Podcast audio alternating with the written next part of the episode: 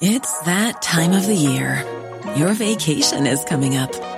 You can already hear the beach waves, feel the warm breeze, relax, and think about work. You really, really want it all to work out while you're away. Monday.com gives you and the team that peace of mind. When all work is on one platform and everyone's in sync, things just flow wherever you are. Tap the banner to go to Monday.com.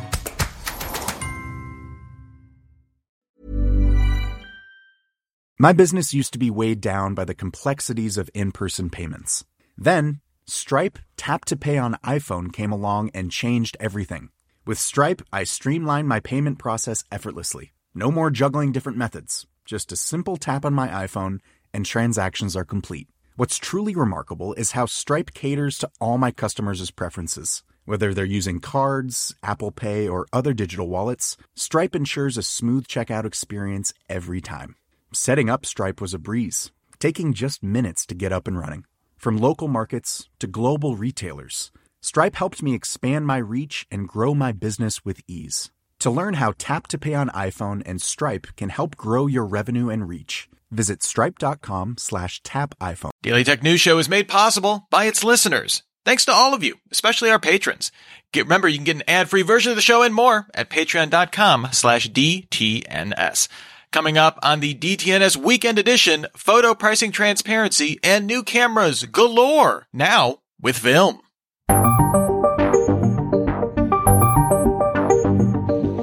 This is the photography news for the month of October 2022 in lovely Cleveland, Ohio. I'm Rich Stroffolino. And north of the wall, I'm Anthony Lemos.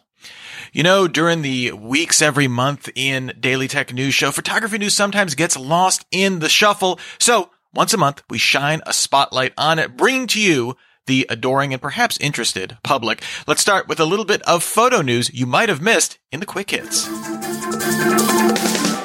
Nikon continued the recent trend of camera manufacturers releasing firmware that goes well above and beyond the original capabilities of the camera's original specs.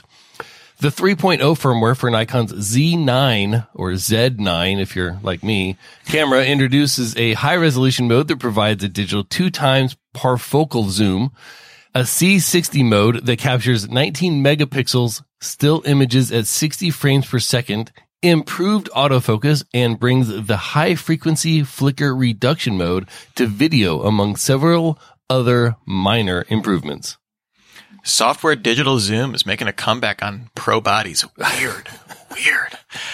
All right, next up here, Atomos, the Australian company most well known for their Ninja line of video monitors. If you've ever watched a camera YouTube video, you've seen an Atomos Ninja. They've thrown their hat in the Cinema 8K sensor ring. A result of their acquisition of the broadcast equipment from Grass Valley several years ago, Atomos says they are exploring opportunities to commercialize its unique IP and is in discussions with several camera makers, though no specifics were given for either the camera makers they're working with or the specifics of the 8K sensor. Some great news came this month for traveling photographers and videographers. First, DaVinci Resolve is coming to M1 and M2 based iPads later this year, supporting H.264 and H.265 formats, HDR video, multi-user collaboration, and is fully compatible with DaVinci Resolve 18 project files. Yeah, doing that high end editing on your iPad. I like it. More of that. All the editing suites on all the platforms, please. Yes. Adobe, on the other hand, announced native camera to cloud integration for select Red and Fujifilm cameras, allowing for a full cloud-based 8K proxy workflow available in early 2023. Fuji actually put out a video on this that was somehow funny. It was very weird. The announcement comes as Adobe begins its integration with Frame.io, which it acquired last year. As if to in- intentionally throw gasoline on the fiery argument of whether or not we need dedicated cameras when everyone is already carrying a camera in their phone, Xiaomi unveiled the 12S Ultra concept phone. While it is nearly identical to the Xiaomi 12S announced back in July, the new concept is designed with the capability of mounting any Leica M lens to its second one inch 50.3 megapixel sensor. At more than $40,000 though, the concept phone may stay just that, a concept. And keep in mind, you'll be having a 2.8 crop times crop on your Leica lenses. So your Summicron becomes a 135 millimeter telephoto. That's Also- what everyone. Uh, also, the, uh, the the the Xiaomi 12s is so svelte, and then you're going to have this other pocket with this huge lens in it. But okay, Yeah, that works. Yeah. Put your Summilux on there. It'll be great. All right. Let's talk a little bit more about some of the bigger stories from the last month. The film resurgence is real, folks. Kodak recently announced it needs to hire film technicians to meet demand, already bringing on 300 people in the film and chemical wings in the last 18 months and tripling film production shifts. We've definitely seen this interest uh, interest this year with the release of several new film stocks, but putting out new cameras remains tricky. Plenty of companies are putting out reusable, disposable style cameras. Heck, even Target sells one now, but releasing a more complex film camera takes a lot of investment. Well, this month we saw two interesting releases on opposite ends of that exact market. Yeah, and it's it's interesting that we're seeing them kind of not trying to hit one specific price point, right? On the low end, we saw analog stalwart Lomography release the Lomo Apparat. Now, Lomo does release film cameras with, uh, I would say, some regularity, and like most Lomography cameras, it's a hunk of plastic. Has a few interesting elements though, so it's it's not it's a, step above perhaps some of these kind of reusable disposables. Uh, it uses a a uh, when, when you're talking about those kind of cameras, they use generally like a 38 millimeter lens, kind of a almost approaching a normal focal length. The Lomo Apparat, however, uses a wide angle 21 millimeter lens and allow for some interesting perspectives. It can focus up to 0.5 meters away just on its own, and it comes with a close focusing adapter that'll get you down to 0.2 meters, and you can get some really crazy distortion there, I'm sure. Probably some healthy vignetting as well. It's lomography, so it also comes with colored gels integrated into the flash. Kind of comes in a little uh, tab you can kind of push down to get different colors, and other experimental lens attachments. You can do a kaleidoscope and go go nuts with all your lomography stuff. And you'll need that flash since the lens is fixed at f10 with a 1 100th shutter speed. So kind of is similar to some of those reusable plastic ones out there as well. But it starts at an affordable $89. Yes, but on the complete opposite end of the spectrum, Leica announced the re-release of its iconic M6 rangefinder. Should excite a lot of people. The original M6 run produced 175,000 cameras from 1984 to 2002. The re-release gets some updates on the iconic design with a 0.72 magnification viewfinder and modern electronics. That's in quotes. It is not clear if Leica actually changed anything under the hood or just that they're not, uh, you know, 20 to 40 year old electronics like existing M6s. It's available for pre-order for a cool $5,295. Yeah, the the Leica is interesting because there was a rumor, I think late even late last year, that Leica was going to put out a new film camera, right? And as you know, wh- one of the companies that's still doing that uh, up for like a high end kind of, you know, not a not a lomography camera, right? A a a quote unquote serious uh, camera. Uh, that excited some people that, oh, maybe this, you know, maybe a luxury, but maybe something I can afford. Um, but it turns out that the M6 is almost the exact same price as there were two other film cameras that they still make, the MA and the MP, right? Yeah, automatic and manual or what they, they make two other film cameras. this does look like an M6 and for Leica people, that makes a big difference. I mean, all of their cameras outside of the M5, uh, in the M line look pretty much identical by design. You don't want to Yeah. mess up something that iconic. Uh, the the magnification viewfinder, I know that seems like a minor spec. That's actually very useful. The higher magnification it's like if you had a one times magnification, that means when you look through the viewfinder, it's like It's looking same. through a straight pane of glass. Yep, same, it would same. be, you know, one to one. That's useful. The higher magnification is useful for wide or for faster lenses. So if you're shooting your 1.4 Summilux or whatever, or some of these uh, third party Chinese lenses that go really fast, like 0.95 and stuff like that, Mm-hmm. you want that magnification to be able to nail critical focus. So that, that's useful. I, I don't know if it's worth, I mean, for me, it's not worth that because I don't have that money. Right. Ergo, it is not useless, but I'm encouraged. Like that still requires them to like, they had to make all new, uh, uh, you know, like molds and stuff like that. They had to get all their tooling in line. You know, I, I joke that this is the same price as their other Leica stuff, but th- there was investment to do this and to, to get that supply chain up and running, even if this is going to be a fairly limited uh, release. I just want to know. So we have the high end, the fifty three hundred dollar camera, and we have the low end, the ninety dollar camera. Do we need to reach a certain amount of scale in this range before we start finding the mid range options? Is that what we're waiting on here? Is that is that the next pro- progressive step? there have been some calls for yeah kind of uh, to to fill in that void and especially around like kind of the iconic 35 millimeter slr there are still a ton of those uh, obviously used on the used market that was the dominant you know, camera design for 20 or for 40, 50 years or something like that in, in film. So there are a lot out there. The problem is, especially for 35 millimeter, you have to be able to miniaturize stuff to such a degree. And shutters, turns out, are one of the big things that are hard to miniaturize. Um, there are companies like uh, Copal and stuff like that that are out there. They'll make them, but you need to put in an order for like you know, tens of thousands of them. Right. They're not going to make them for your Kickstarter if you're only making you know, a couple thousand of them. So the, the problem that we've seen, and we've seen a, a couple of Kickstarter projects that get canceled as a result of this. Um, I know Mint Camera is making, I think we talked about this last month. Uh, they're, they're going to be trying to do a smaller, uh, uh, 35 millimeter camera that's at a more, the kind of in between these two, somewhere in between these two, Right, maybe a thousand, maybe, you know, more than that. Um, and I, I do think there is some market demand for that, especially as, you know, the, the newest film cameras are now 20 years old. Yeah. Well, going from pricing cameras to pricing pictures, we got some news in that arena, Rich. Yes, uh, really interesting stuff uh, coming out. Uh, the, the you know it's always just kind of a weird thing to to price work. You don't want to underprice it. You're leaving money on the table. Yeah, maybe you'll move some units too high. You ain't selling anything, um, even if it's uh, your fancy NFT. In the age of the internet, we still have weird things like regional uh, variability because if, especially if it's a print, you're selling physical objects. So either you're shipping that, you exist within a local market. It gets really tricky. Um, and, you know, photographers a lot of times get into this because they like to take photographs, not because they like to run A, a business. small business, right? Um, so like the, the idea here is maybe you follow some best practices, but there's a lot of trial and error. They're just kind of fundamentally part of pricing work at this point. Yeah, and uh, it'd be nice if there's a single solution. And the makers of photography platforms Zenfolio are trying to make you know that exact solution to take the guesswork out of the whole thing. They announced a new feature called Smart Pricing to determine optimal pricing for prints and products.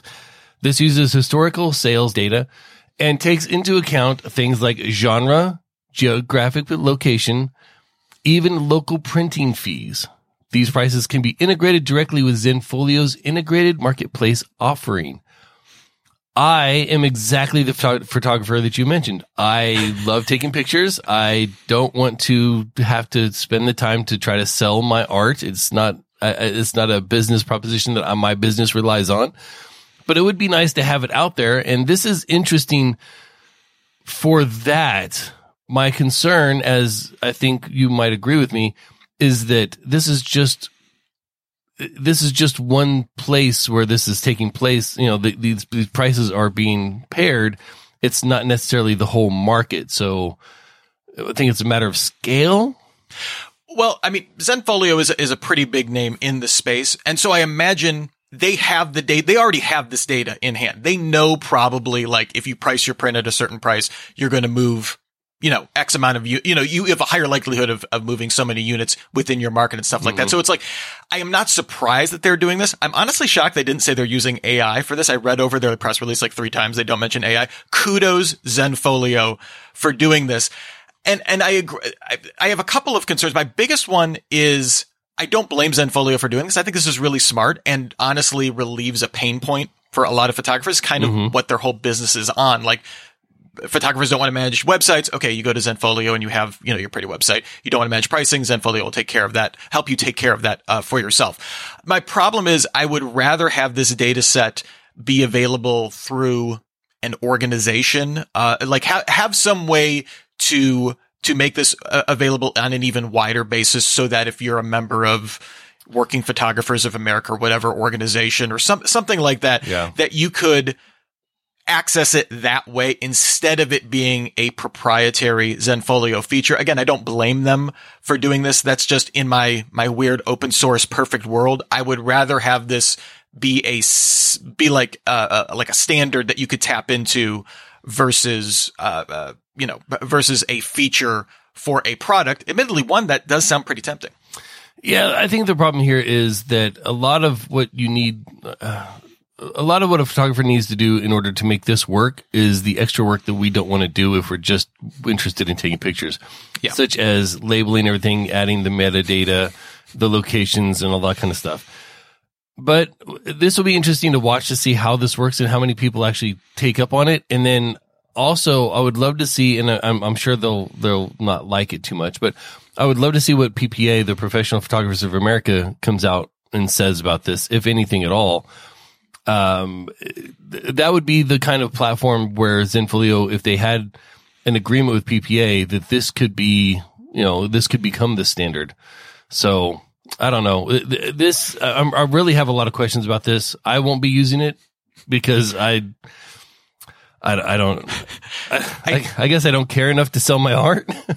well, I, I, just realized what the dystopian version of this, because I mentioned that they didn't use AI. When they do integrate AI, is when you upload your picture and they let you know it's like, oh, you have a banger here. And they like quality, you know, they, they make the qualitative judgment right, on top of, right. on top of this kind of mechanical judgment, which I actually do appreciate that it's disconnected from aesthetics, right? Other than genre, perhaps of like landscape, street photography, that kind of stuff. So, um, interesting. I will. I the one thing also I hope is that it doesn't start a race to the bottom. Like if you know, like if they're recommending you do like eighty nine dollars, then you you know maybe you think, oh, I can jump the market a little bit, and if everybody's doing this, I can I can outthink it. That would be my only other concern, but it's certainly interesting.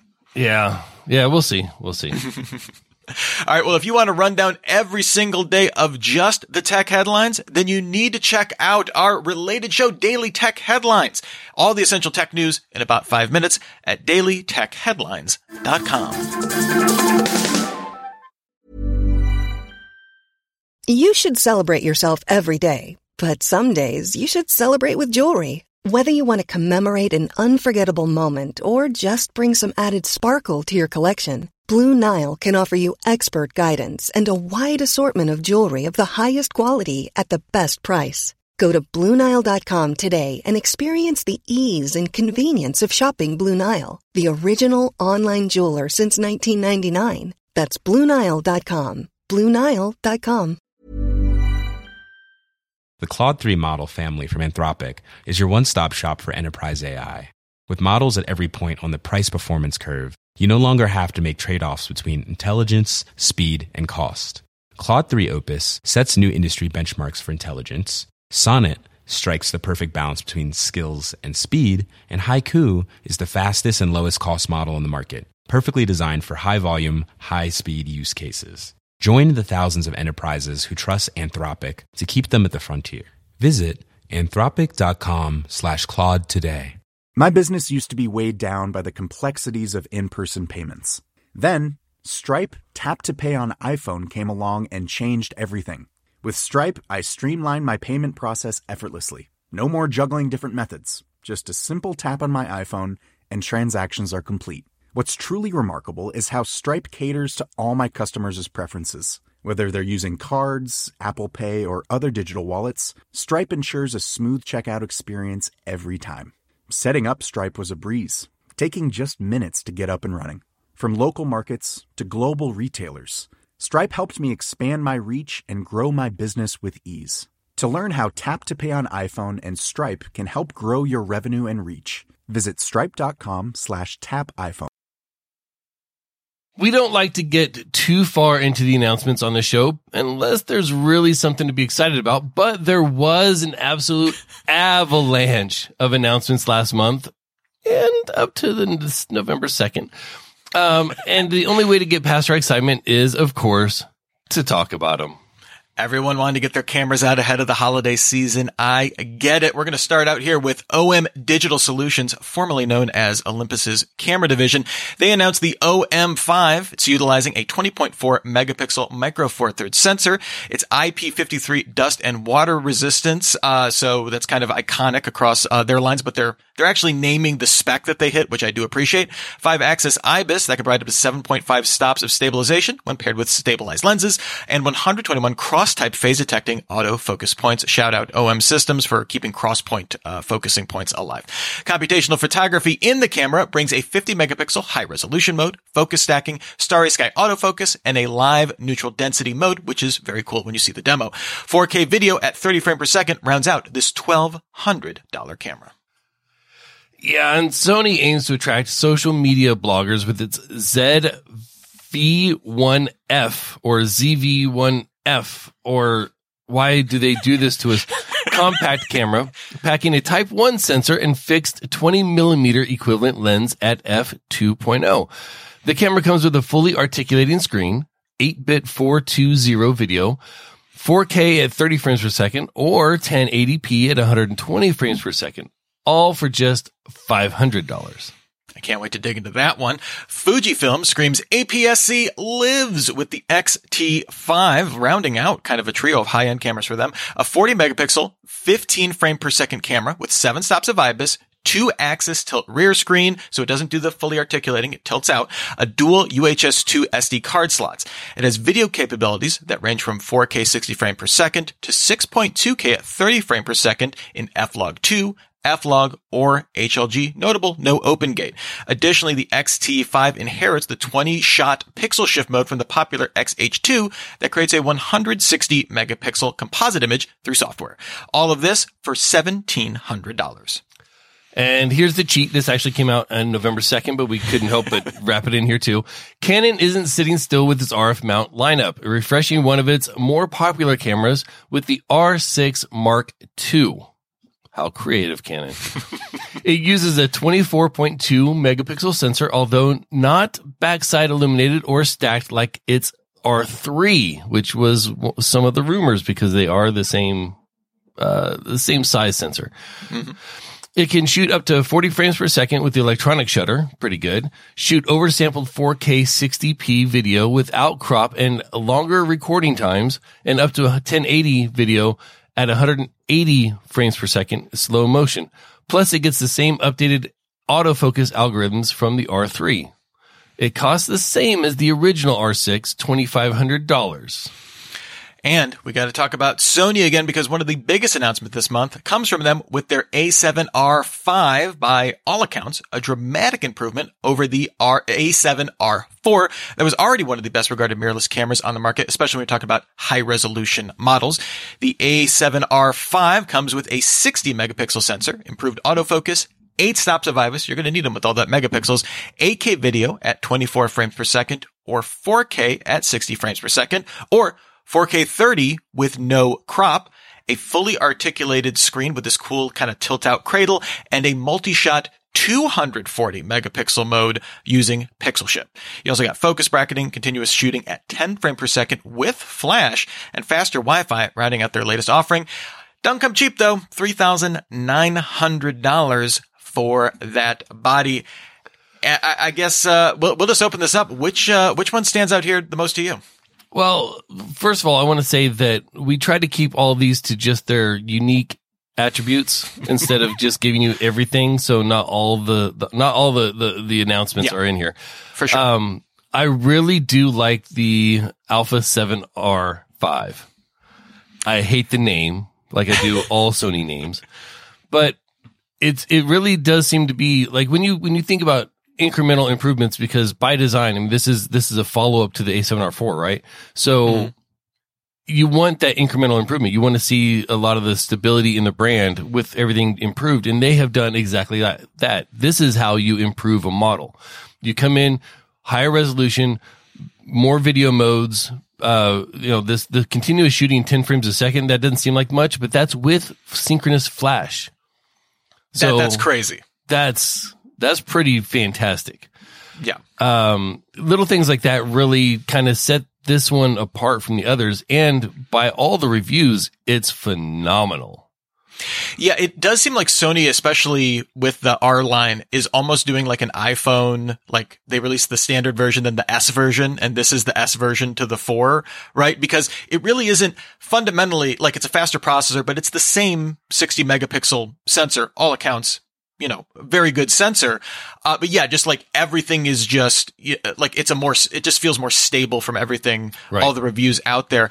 And this to me, this and the, the Fuji one, not to be a Fuji uh, fanboy or anything like that. I do think this is an interesting trend of really making instead of having this this market difference between your high megapixel and your kind of everyday camera obviously sony still maintains like the the a7 IV uh, and stuff like that the a7s line and stuff like that. But this feels like outside of the price like a camera you could use every day. It's not like just this this uh, high megapixel. Oh, this is only for landscape, or this is only for very specific niches of photography. This feels like an incredibly well-rounded camera, especially when you talk about the video specs and the fact that you pop into that. I, like I, I love the idea that you can just pop into APS-C mode and you're still getting 24 megapixels of resolution and basically getting you know uh, like a teleconverter built into your camera. I, Right. I really do like that. Can I uh, uh, talk some smack about one of these announcements? Uh, please. Okay. So the OM5, I actually love um, all of these new um, OM systems cameras. I want them. I don't. I don't want to buy into a potentially micro four third system because I don't have confidence it's going to be around. I I kind of love all these tiny little weather sealed super light cameras. No, the one that draws my ire is Sony with the ZV-1F because when I first read the specs on this, I was like, this is the camera, right? I was, I, cause I've been using a, uh, Sony RX100 4 as a kind of a webcam kind of thing. And I like it as it's a small pocketable camera. It has some flaws. It's really beat up and not in great shape. so it's, it's not the best thing to use. But I was like, oh man, fixed, uh, uh you know, uh, like a fixed lens. It's a fast F2 lens. That's livable. This is like a way cheaper, uh, you know, Fuji X100 or Ricoh GR3. It's like half the price. What Sony took out their autofocus system from this camera. It doesn't use, it uses contrast detect autofocus, which is Yep. the same focus on the RX100 4. You've seen me on DTNS with this camera. You've seen how it just, I'm sitting still. It is a fixed, locked off shot, and that thing loses focus on me Yep. all the time because contrast detect for photos, it's great. Video, it, it pulsy, it pulses, it Mhm, pulses. mhm. And I don't know why you would do this on a, ostensibly a vlogging camera, right? It's has that nice wide angle lens. It's perfect for, you know, you're, you're Yep. putting it in front of you. You're doing your vlogging, except it has the buggy autofocus system. Just whatever you needed to do. Charge me $200 more. It's still Yeah. going to be cheaper than the regular ZV1. Put the good autofocus in Sony. Why? Yeah, and and I'm gonna I'm gonna expand on that just a little bit and attack the Canon here for a second Okay. All right. Because I have the R5. It's got a uh, arguably better sensor than the R6. Mhm. You know, it's it's a higher megapixel and everything else, but they all have essentially the same processor. How are you gonna like make the improved autofocus from the R3? Put that in the R6 and make that one of the major selling points when they all have the same processor.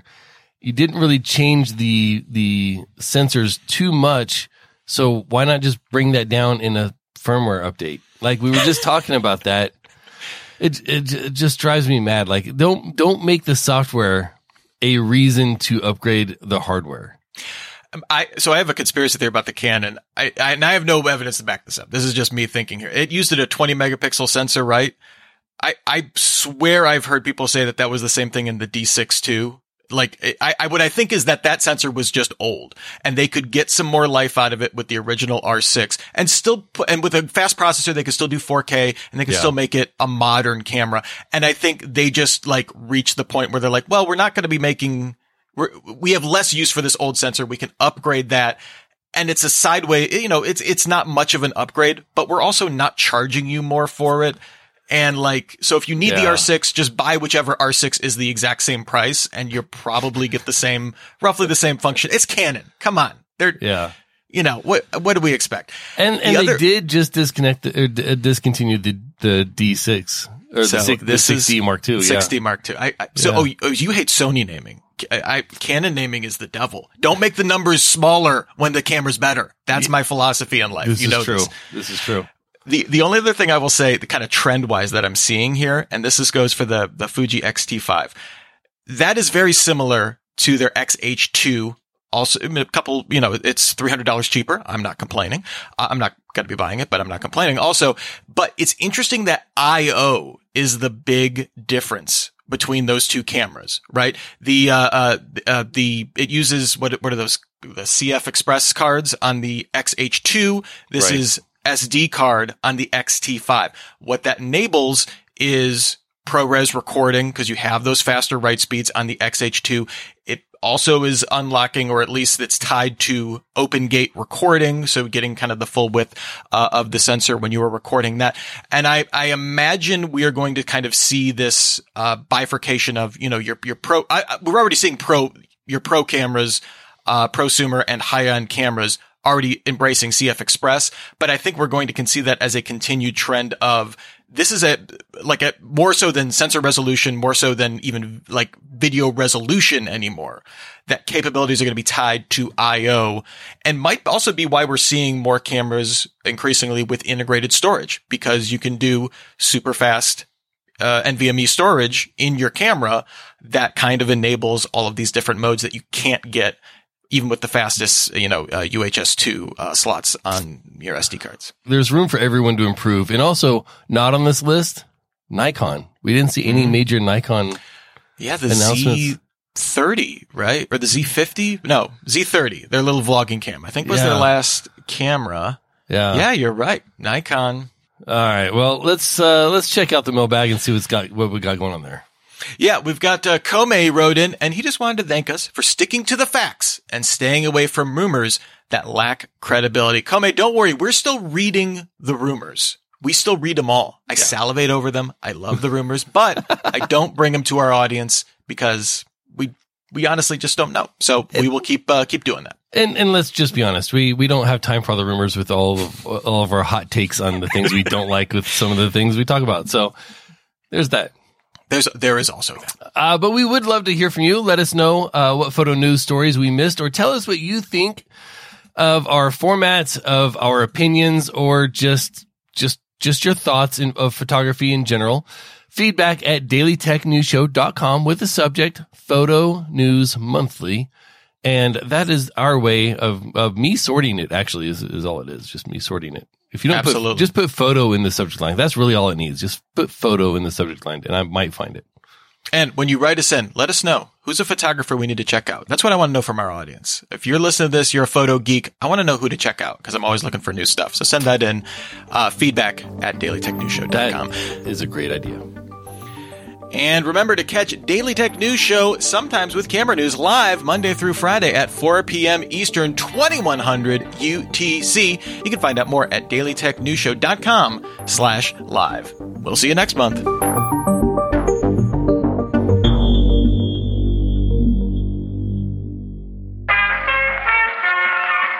This podcast is part of the Frog Pants Studios Network. For more information about this and other shows, visit frogpants.com. Audio program so good, it's like you're there.